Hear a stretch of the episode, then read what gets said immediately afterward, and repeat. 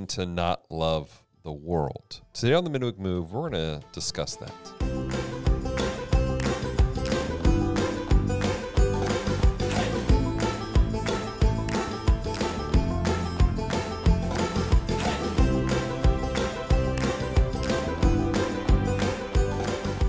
Hello, welcome to the Midweek Move, podcast extension of the Healing Places, the podcast where we examine the scriptures line by line, verse by verse, and ask ourselves, what is happening here? And today, ladies and gentlemen, Carlos and I are going to be continuing our journey through 1 John chapter 2 with a discussion on what it means to not love the world. Last week, we had a conversation about a couple of tests that uh, that John had given the early church. Talk about the test of obedience, the test of love, and uh, I thought that was a great conversation. I thought it was real practical in a lot of I, ways. I think so too. Pre-show, you had mentioned something about John. What'd you call it? it was like almost like a, a proverb, a book of proverbs for I, people. I said if if the New Testament had the book of um, Proverbs, it'd be First John, just because Proverbs is kind of like fatherly wisdom toward the toward the son, Right. And and First John is very much in that vein. It's, all, Yeah. it's it is the Proverbs of the New Testament to me. Yeah, I like the way you put that. I hadn't thought about that way. Well, let's jump into some more fatherly advice uh, being given to uh, an early church that's dealing with some heresy, but also to us uh, because uh, God is good to us. Yes, he is. uh, starting in verse 15 says this Do not love the world or the things in it. If anyone loves the world, the love of the Father is not in him. For all that is in the world, the lust of the flesh, the lust of the eyes, and the pride of life is not of the Father, but is of the world. So John now moves our conversation from the state of the believer kind of to a conversation about the state of the world. He begins by warning Christians not to love the world or the things of the world. Um, there's a theologian named Dodd, and he describes this idea of the world as, that John addresses as the life of humanity's. Uh, I'm sorry, the life of human society as organized under the power of evil yes. which is an interesting description here. And John, he's defining this uh, these things in the world uh, that we should not love as desires of the flesh, desires of the eyes, and the pride of life. These are the things that are in direct conflict with the love of the Father that we just talked about. Yep. These are a direct conflict of the things of His commandments and how we should love each other. Yeah. So let me ask us though, what do these things look like practically? These are these are words that we could just throw out, but I feel like sometimes we read these things, but there's not a like what does it actually mean? Like what are the uh, desires of the flesh? What is the desires of the eyes and the pride of life? you know what in in if if you're living for God for any period of time the amount this this can feel almost, almost like an exhausting conversation you tell people. You know a lot of times we'll tell people man don't love the world don't love the world but it, but we fail to properly you know contextualize that we fail to properly explain that. Mm-hmm. Um, and really like you said i'm glad you make the distinction. The world doesn't mean the people. Mm. It doesn't mean people that are in the world. We love the world when it mm-hmm. comes to the people that are in the world but the world of itself is a system. Right. the world is a, is a way that it operates the mentalities and the and the devices and the systems of the world, the systems of men, and all of that has been touched by sin, mm. and all of that has been corrupted by by the natural evil nature of men, and we have to understand um, because of that.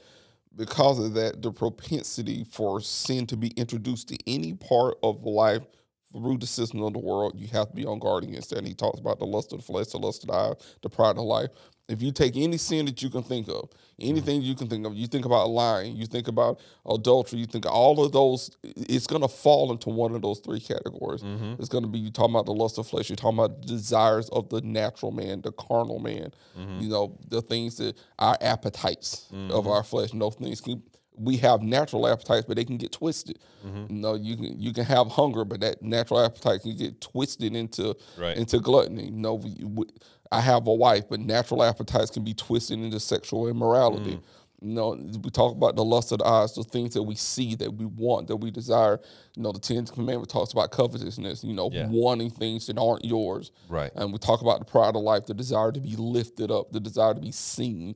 Um, that's the original, the original sin of Lucifer, desire to be looked at and seen and have the accolades. They will Right. put you, they will push you in the direction that is antithetical to the commandments of God, and you will do the things that God won't desire. And like I said, any one of those things, you can go back to Genesis chapter three, where the woman fell. All three of those are wrapped up in lust of flesh, lust of the eyes, the pride of life. Go back to the temptations of Jesus in the wilderness: mm. lust of the flesh, lust of the eyes, pride of life. He tempted them with those th- three things, Yeah. and those are the headers in the category of everything that will face us. Right. It's going to be one of those three things or a combination of those three things. And we have to have our eyes open Mm. to understand that the system that the world operates in is in opposition to God, and that we are to operate in a different plane, on Right. a plane of, of obedience to the word of God. And when we do that, we're going in the opposite direction of those three things. Exactly, and I feel like uh, I'm glad that we, you went this direction because again, we're over the years we say don't love the world, but like you said, we don't define it. At the same time, sometimes people have over defined it, Yeah. and they yeah, have been yeah. like, you know, I've I've heard stories. I was talking to one of our our blessed old saints, and um, they grew up in a time frame where you made your own clothes. And the first time the option of going to buy your own clothing from a store, Right. Yeah. they were accused of loving the world. Why would you want to look like the world? You're not supposed to look like the world. You're not supposed to love the world. It's not. I just need to be clothed. Right. And the test is always going to be it just when we're talking about who's guiding this thing. No, is is it is it being driven by the world? Is it being driven by the system of the world? What does it honor? Mm-hmm. What does it point to? Right. You know, is is is and me going in this direction or participating in this or or or you know or enjoying this or whatever is it going to put me in opposition with God as it concerns His commandments? Mm-hmm. you know, and then we'll then we'll know what the driving force is. There are certain things we got to do because we got to live and we got to be, we got to be in the world. We got to be around people. Right. You know, we got to eat. I got to go to work. you know, I have to associate with people. I have Right. to I have to do. But there are things and lines that I draw in my in my life that I don't cross those lines because those lines are driven by the systems of the world, Mm. and they will cause me to be in opposition to the commandments of God and my relationship and my commitment with Him. That's when I see, okay, that's the world. That's Mm. not God. Exactly. Exactly. All right. So continuing on, verse 17 says this And the world is passing away and the lust of it, but he who does the will of God abides forever. So Johnny's pointing out the fact that these things that we've talked about, mm-hmm. and I think this is another marker for the loving the things of the world. It's, it's these are things that they're they're they're vanity. Mm-hmm. They fade away. Yeah. They're not going to make it They're not our relationship with Christ will last, but mm-hmm. these things will go away. And I think it's another marker that we should, when you we love things, and when again he's using stark contrast, he's very big about doing that kind of like these exaggerated examples. And so when you talk about loving these things, we're putting these things above God. was it's almost an idea of clinging to those things. I Mm-hmm. think about the parable that Jesus talked about the guy who who ho- had fields and he had barns and, and he had plenty of crops and he and he had so much. He's like, man, I got so much. Let me tear down the ones that I have and let me build bigger ones. Right. And he put all of his effort into collecting stuff. Right. And he didn't have any idea that he couldn't do anything with it. He couldn't take it with him, and that he was going to die. His soul was going to be required of him. Mm. Right. That stuff was going to stay right where it was at, Mm-hmm. and he had to answer to God for his spiritual life. Mm. And so it's important when we talk about loving things or loving the world. It's not like you said. It's it's it's a clinging to something that's temporary. Right. It's a clinging. I know. I like you said. We got to have homes. We got to have cars. We got to have natural relationships. Yeah. But do I cling to those things above God? Do I look to those things like they have lasting value? And am I willing to do things for those things that that that are problematic because of because of, of what I'm willing to gain out of those those things, or what am I willing to go the extra mile for the things that are eternal, the things that last? He said, you know, who who does who who does the will of God abides forever. Mm. You know, no one hand, then the other hand. Okay, which one am I willing to put my effort and my my affections on and and cling to and hold to and sacrifice for? Am I willing to do it for this or am I willing to do it for this? You know, he's telling us, he's encouraging us. The will of God is the one. That's the pearl of great price. That's mm. that treasure that we that we dive into and we give our all to. And the world, you know, is is over here, but we don't give ourselves to that with a with a lasting heart or a, or a strong affection. You know, because that's going to go away. It's going to disappear. That's that moth and that rust that Jesus talked about in the gospel. Right. But you know, but the the solid foundation, the solid rock of the Word of God is what's going to abide forever. Mm, so good. So good. All right, let's continue on this conversation. Uh, verse 18.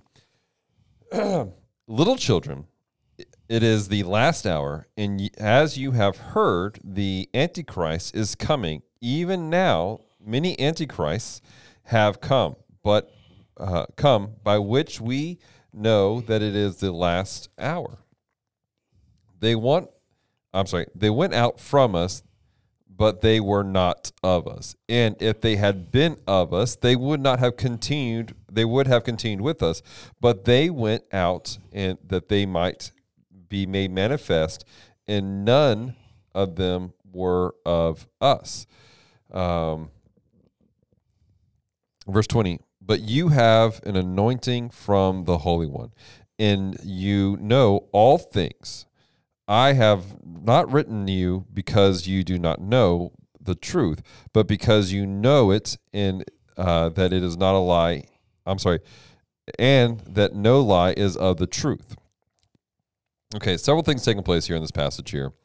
John picks up the with his test of uh, that define a believer basically. Yeah. And the next test is what some would call the test of doctrine or belief. He begins by pointing out that there are many antichrists, plural, Right.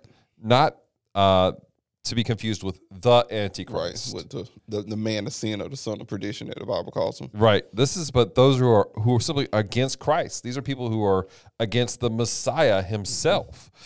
And he's pointing these out because the early readers, um, to the early readers, because the, the uh, Antichrist, they've walked out of the fellowship. These were people that were originally with them. They were people in their body. These were people who were legitimate, like brothers and sisters. Not like we in, in the church world go, oh, it's a brother and a sister, but these were family members. These were Yeah. people that they knew, and they've left them. They've walked out, and they are against Christ.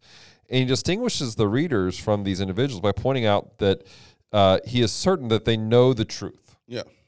He's not there to bring new truth, as the claim of the heretics, but to affirm what has already been established Right. in them.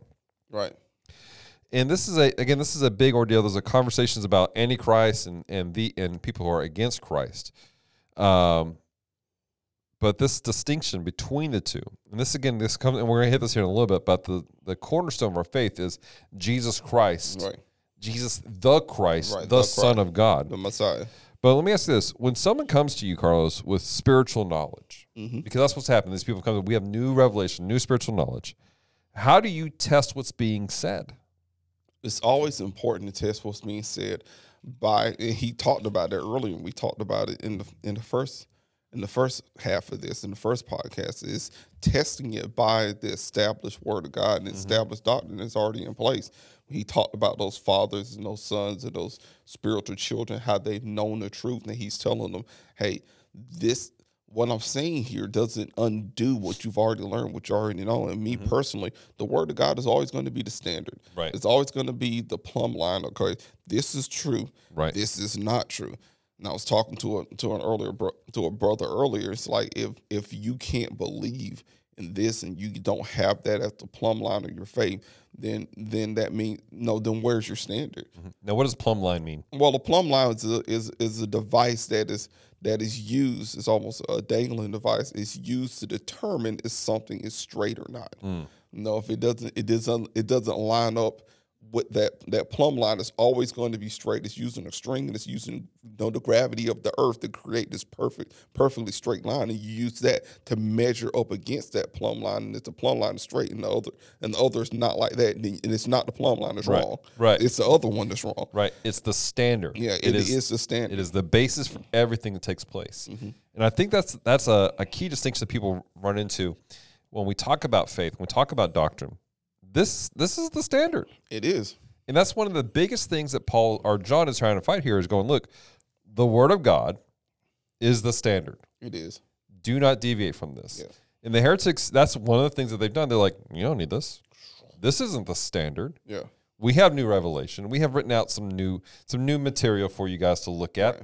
You know, we've we've twisted some stuff around a little and, bit. And then at that point, anything can be. Anybody can come in and say whatever. And you see this over and over again in the Bible that once you take this and you toss it out the window, that anybody can come in with anything and believe anything. Exactly. And it becomes very convenient to whatever the, the whim or the wave of doctrine or the desire of the individuals are. Right, exactly. So again, for those of you listening, if someone comes to you and they have this fresh revelation of Jesus Christ, or they have a a change of certain things, look to the word. Like, does Yeah. it pair up with this right here, the Old and New Testament, this canon of Scripture? And if you're not confident, talk to somebody that knows the word well. Right. Go through it with somebody. Exactly. Walk through what's being presented here. Uh, there's been argumentation. Well, there's several translations of the Bible. Look, 99% of the translations are out there, they're fine. Yep. I mean, they're perfectly fine. They're they're they're going to walk you through it. If you understand it, please read it. I don't care if it's King James, New King James, Modern English Version, English Standard Version. Read it. Right. You know, if you got questions about the stuff, please let us know. I, I like talking about Bibles Absolutely. we can do this all day. all day. so, again, this this is the standard, and the people are getting away from it. And if you they come to you, you need to come back to this. Period. End of discussion with that. Um, verse twenty-two. Who is a liar, but who denies that Jesus is the Christ? I'm reading this slowly on purpose because There it- it is. there's a, a huge thing. Who is the liar? But he who denies that Jesus is the Christ. He is the Antichrist who denies the Father and the Son. Whoever denies the Son does not have the Father, and he who acknowledges the Son has the Father also. John lays it out very clear, puts a super thick line in the sand, and that is um, of what the is doctrine true. If one denies Jesus is the Christ, is as Christ and as Son, they are in heresy. And I'm pointing that out because there, there's it's a big deal. So, Carlos, why is it such a big ordeal that we must ass- must affirm that Jesus is his messiahship, he is the Christ, but also his sonship, Yes. his relationship to God. Why is that important for us to affirm both aspects? And this, I think you're, you're absolutely right. And and this is an this is another evidence of this being the writing of John because if you go back to his gospel, he spends a lot of time trying to prove this point, mm. trying to prove that he is the Messiah, and not only proving that he is the Messiah, that he is he's not just some guy or prophet sent from God, mm. that he is the Son of God, because this proves his divinity. This mm-hmm. proves who he is in relation to the eternal God, the triune God, as he said in in um his gospel in chapter one that he was there in the beginning with God and that he that he's always been that he's co-eternal with God and that this qualifies him for for what we talked about being the propitiation for sin for him being the payment the penalty the sac the sacrifice the satisfaction of sin and that makes him Messiah as well. His his perfect life his his eternal position with the Father, mm-hmm. and the, the Father sending him to be Messiah. This is this is what this is what separates Jesus from everyone else. It separates him from the prophets. That mm-hmm. separates him from from all that we can that the Bible will talk about, and that makes Jesus stand alone, the Son of God, the Savior of the world, eternal. Eternal is part of the Godhead, and the way to the Father. The mm-hmm. only way. That's why he said that He is the way, the truth, and the life. That no man comes to the Father but by me. And without that, that is the core of the belief of what a Christian is to follow.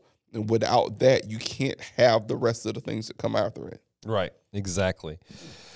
There's I've had conversations with people before about cults. What is a cult? What is not a cult? And one of the major markers, there's several markers of what a cult is. One of the major markers of a cult is do they devalue the position and authority of Jesus?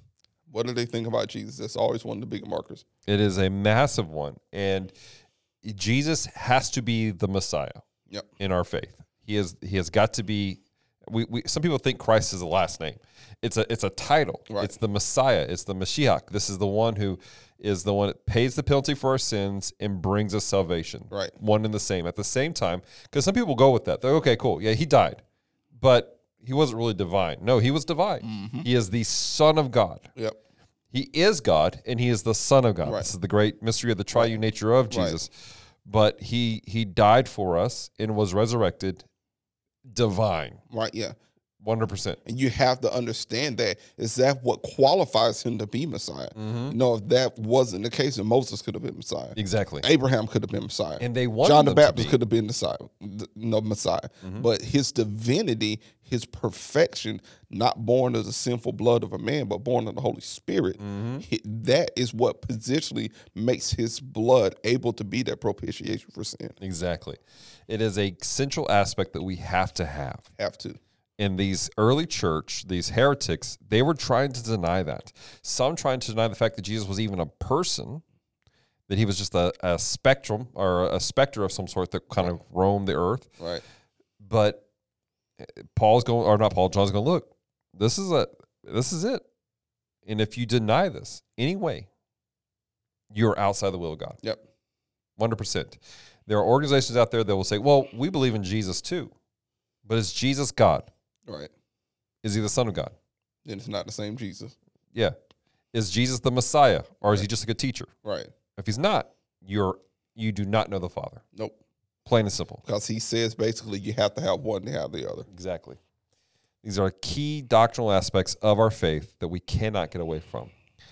And so he continues on here in verse 24. Therefore, let uh, the abide, I'm sorry, therefore, let that abide in you, uh, which you heard from the beginning. If what you heard from the beginning abides in you, you also will abide in the Son and in the Father. And this is the promise that he has promised us eternal life. These things I have written to you concerning those who try to deceive you. But the anointing which you have received in from him abides in you, and you do not need anyone to teach you, but as the same anointing teaches you concerning all things, and is true and is not a lie, and just as it is taught you, you will abide in him. John now goes on to this, he's having this discord on how to guard ourselves from such heresies right? He's going, this is how we protect ourselves. First is the orthodox teachings given by the apostles, which includes the Old Testament. That's a key aspect. We need to make sure we have that. But mm-hmm. the second is the, anoint, the anointing he's talking about here is the anointing of the Holy, Holy Spirit. Spirit. Yeah. What does he say in the, in, the, in the New Testament, in the Gospels? He is a teacher. The Holy Spirit will teach us all Yes. things, Yes, He reminds us of all things that Jesus said. right? Let me ask you this, Carlos. Why are both of these so essential to our walk with God? And how do you be sure to keep a healthy balance of being in the Word, mm-hmm. but also being sensitive to the Holy Spirit? Because I'm going to be honest with you, there are a lot of camps out there that have swung the pendulum one way or the other, gone so far the way of, of oh, it's all Holy Spirit that they actually begin to deny what the Word of God says. Mm-hmm. And then there's also those who go so far the direction that because of abuses, they deny that Holy Spirit's still active. So how do you keep that balance? And why is it so important to have both these in your walk? So good. You know, people say I'm a word person or a faith or a spirit person. Well, you should be both. Exactly. He um, he he says basically that he said let that let that abide in you which you have heard from the beginning. In other words, there's saving faith that came to you from the beginning, and you came into a relationship with with Jesus through saving faith, and that saving faith was rooted in the Word. You know, Paul eloquently states that, that faith come by hearing, mm-hmm. hearing by what? By the Word of God. Is that the Word of God is preached to a person, mm-hmm. and that person believes that word, believes that Word of God, and they are brought into saving faith and they are to abide in it. John is telling them that there is to abide in that saving faith. They are brought to the Son because you are brought to the Son. You have the Father. Remember, nobody comes to the Father but through me, but through Jesus Christ. So now we're abiding in the Father. When we're abiding in the Father through the Son, because we have that saving faith, now the Holy Spirit abides inside of us. Mm. And now the Holy Spirit teaches us to discern what's right and what's wrong, mm. what's true, what's untrue. I think the old King James version called that word an unction. Mm. You know, something that that that bears witness with your spirit. Well, a person that is spiritually dead has no ability to react to sin. Yeah. You know, just like a dead body doesn't have any ability to react to any stimulus in its environment. But a person that is born again is spiritually alive. Right. And now things that I used to do, directions I used to go in, things that used to tempt me, now the Spirit of God is alive inside of me. And I have the ability to spiritually react to those things because the Spirit of God is alive in me. Mm. And so that's important that the word brings us to saving faith, it is our standard bearer, it's our measure, it's the truth. But even even our life, there's something that works inside of us as the Holy Spirit, as Paul said, it's not me that lives, but Christ that lives in me. Christ living in me gives me spiritual awareness of what's going on around me and the ability to discern right from wrong. Right. So good. So good. I really do want to encourage you guys when we need both of these things. Yeah, we do.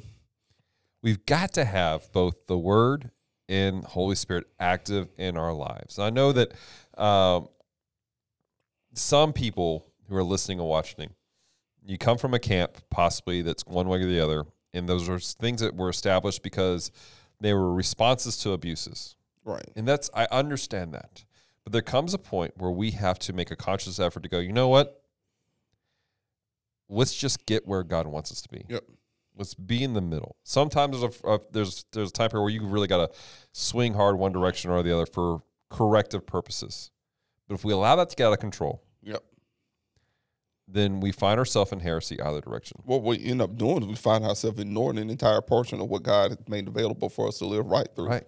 And we can't do that mm. because the Holy Spirit has spent his, this entire portion of his plan mm-hmm. making this available to us and we can't decide that I'm just gonna I'm gonna free will it out there and I'm just gonna let the Holy Spirit tell me and I don't have any relationship with the word or mm-hmm. we can't be to the point to where Holy Spirit can't deal with us on the internals internals with us and we, we expect him to write it all out mm-hmm. you know because we can't hear from from Holy Spirit at all. We can't be any of that because that's not what the Bible says and that's Right. that's not the way he's designed us to live he's mm-hmm. designed us to live in that fashion and the Bible supports that Yeah, absolutely.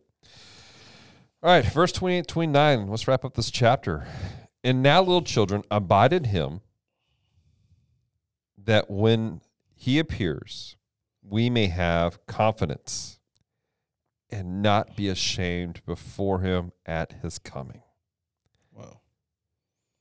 I want to read that again. And now, little children, abide in him. And now, now that you have this information, now that you understand the test of love, the test of obedience, the test of your doctrine, now that you have these things, abide in him, Jesus. And when he appears, we may have confidence. Man, some people are dealing with confidence issues right now right and not be ashamed before him at his coming. If you know that he is righteous, you know that everyone who practices righteousness is born of him. What is he saying here, man? he's saying that basically and and I say this all the time that the way we live matters Mm-hmm.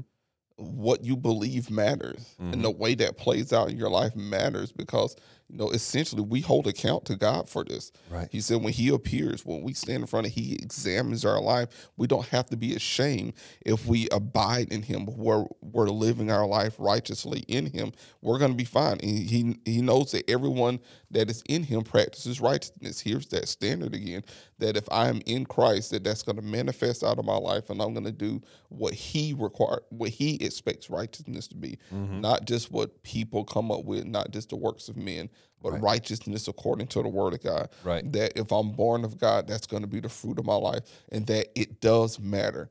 It does matter how we live. It does matter what we do. It does matter what we believe. It does matter when when Jesus looks at us if he sees a reflection of himself. It matters if the world looks at us and it sees a reflection of Jesus. Right. Those things do matter, and I think he's trying to encourage them in that direction. Yeah. I want to point out this. Uh, sometimes the when we're reading this, the he's, the hymns, and everything like that, it gets kind of messy what's going on. And one of our big things is who's talking, what are they talking about? And at the end of this last vocabulary here of the uh, practice righteousness is born of him. This is interesting vocabulary because it's he's um, the front end we're talking about Jesus, but he's not talking about Jesus, the born of him. When John talks about being born of, we, the, the vocabulary of being born of Jesus is not a thing. What he's saying here is born of God. Yeah. So what he's saying in, in essence is if you know that he is righteous, you know that everyone who practices righteousness is a child of God. Yes. He's telling these people, he's reminding them that if we abide in these things, abide in Christ, this is a reflection that shows that this is proof text. You are a child of God Himself. Yep. Your identity is in Him. Yep. You are reflecting not just an organization, but your Father in heaven, Yep. God Himself. when we walk into THP on Sundays Sunday morning, there's no there's no mistaking or n- it's not difficult to distinguish who my children are. Mm-hmm. They kind of look like me. Yeah, My oldest son kind of acts like me, He does. and there's a distinction there. He kinda talks like you, he too. talks like me.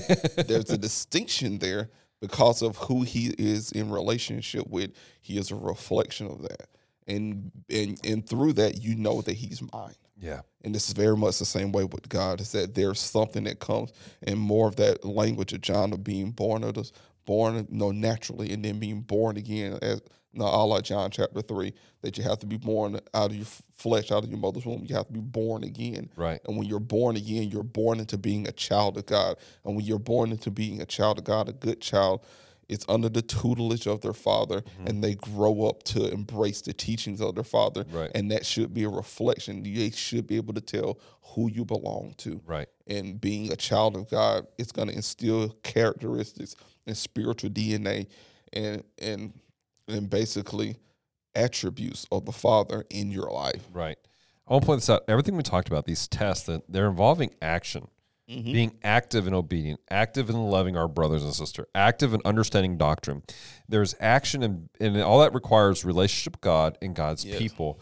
Um, and when we do that, some people they feel like you know I say a prayer once and I'm good to go. I should like it's like a switch goes off and automatically it's like you go from light mode to night mode. You know, Right, it doesn't yeah. happen No. automatically.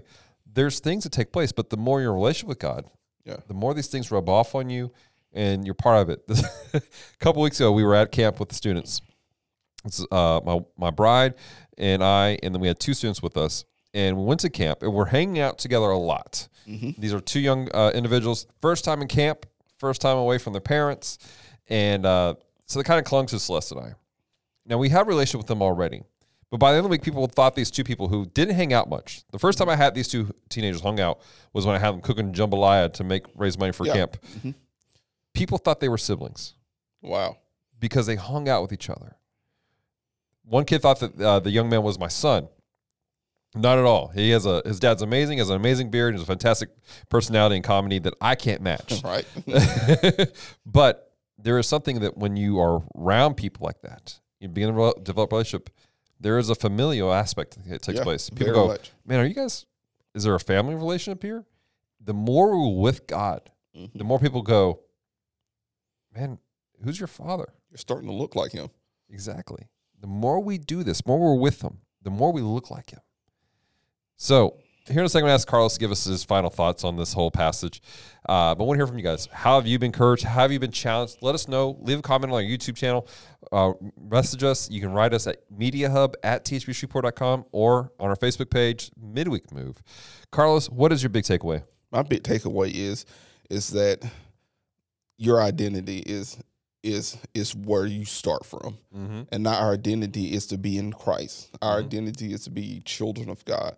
Um, and that starts with understanding who Jesus is Mm-hmm. and really settling in your heart that He is the Son of God, He is the Christ, He is the Messiah. And when we do that, there's something that's birthed out of us, and we will find ourselves not loving the world but loving God. Mm-hmm. And we will find ourselves looking more and more like the example that the Father sent us through Jesus Christ, and our and it, it should be our passion. Mm. It should be it should be our up.